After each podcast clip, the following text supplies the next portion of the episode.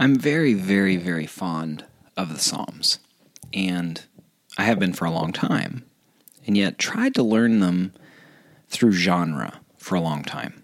And there are a lot of genres for the Psalms: messianic, royal, imprecatory, which means curse, communal lament, individual lament, communal praise, individual praise, and more. I think that the largest scheme for giving genre to the Psalms is 16. And it is important that we understand the Psalms in their historical context, but that is not of primary importance. Primary importance is that we allow the Psalms to grip us. When we are out of words to pray, to let the Psalms be our prayers. When we feel creative in prayer, to turn to the Psalms as guides, and then to learn from them how to write our own psalms of praise and lament. And that's why when I preach the Psalms, I preach them in three ways: Psalms of orientation, disorientation, and reorientation, because that reflects actual life. Revelation is the same. There are stances on the book that have to do with history and time and biblical interpretation, and they're important for our study of the book, the preterist approach, the futurist approach. But they are not nearly as important. They are an altogether separate category. They're more important to be gripped by the Word of God than it is to place the Word of God into an intellectual category whereby we feel power and control over it. Because isn't that in part what we're doing?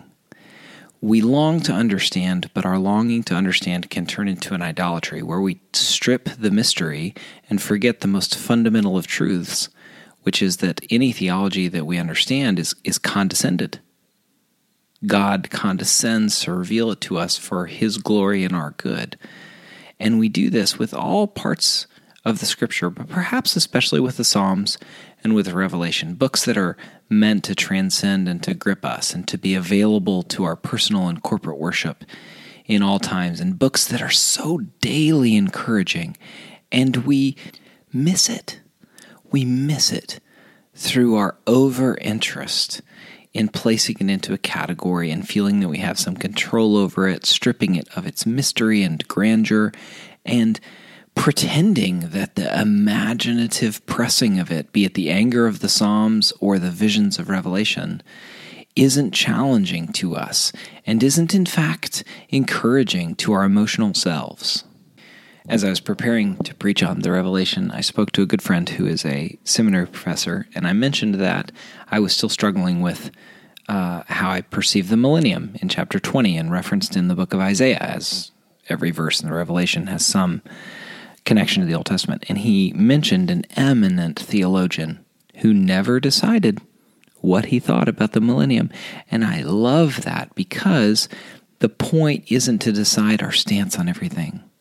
The point isn't to draw a line in the sand on everything, though there are lines in the sand that we have to draw.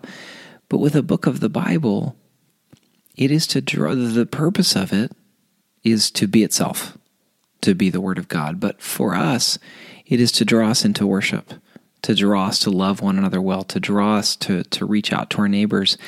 And oftentimes in our approach and our desire to control and to categorize and to box something up, we miss the beauty.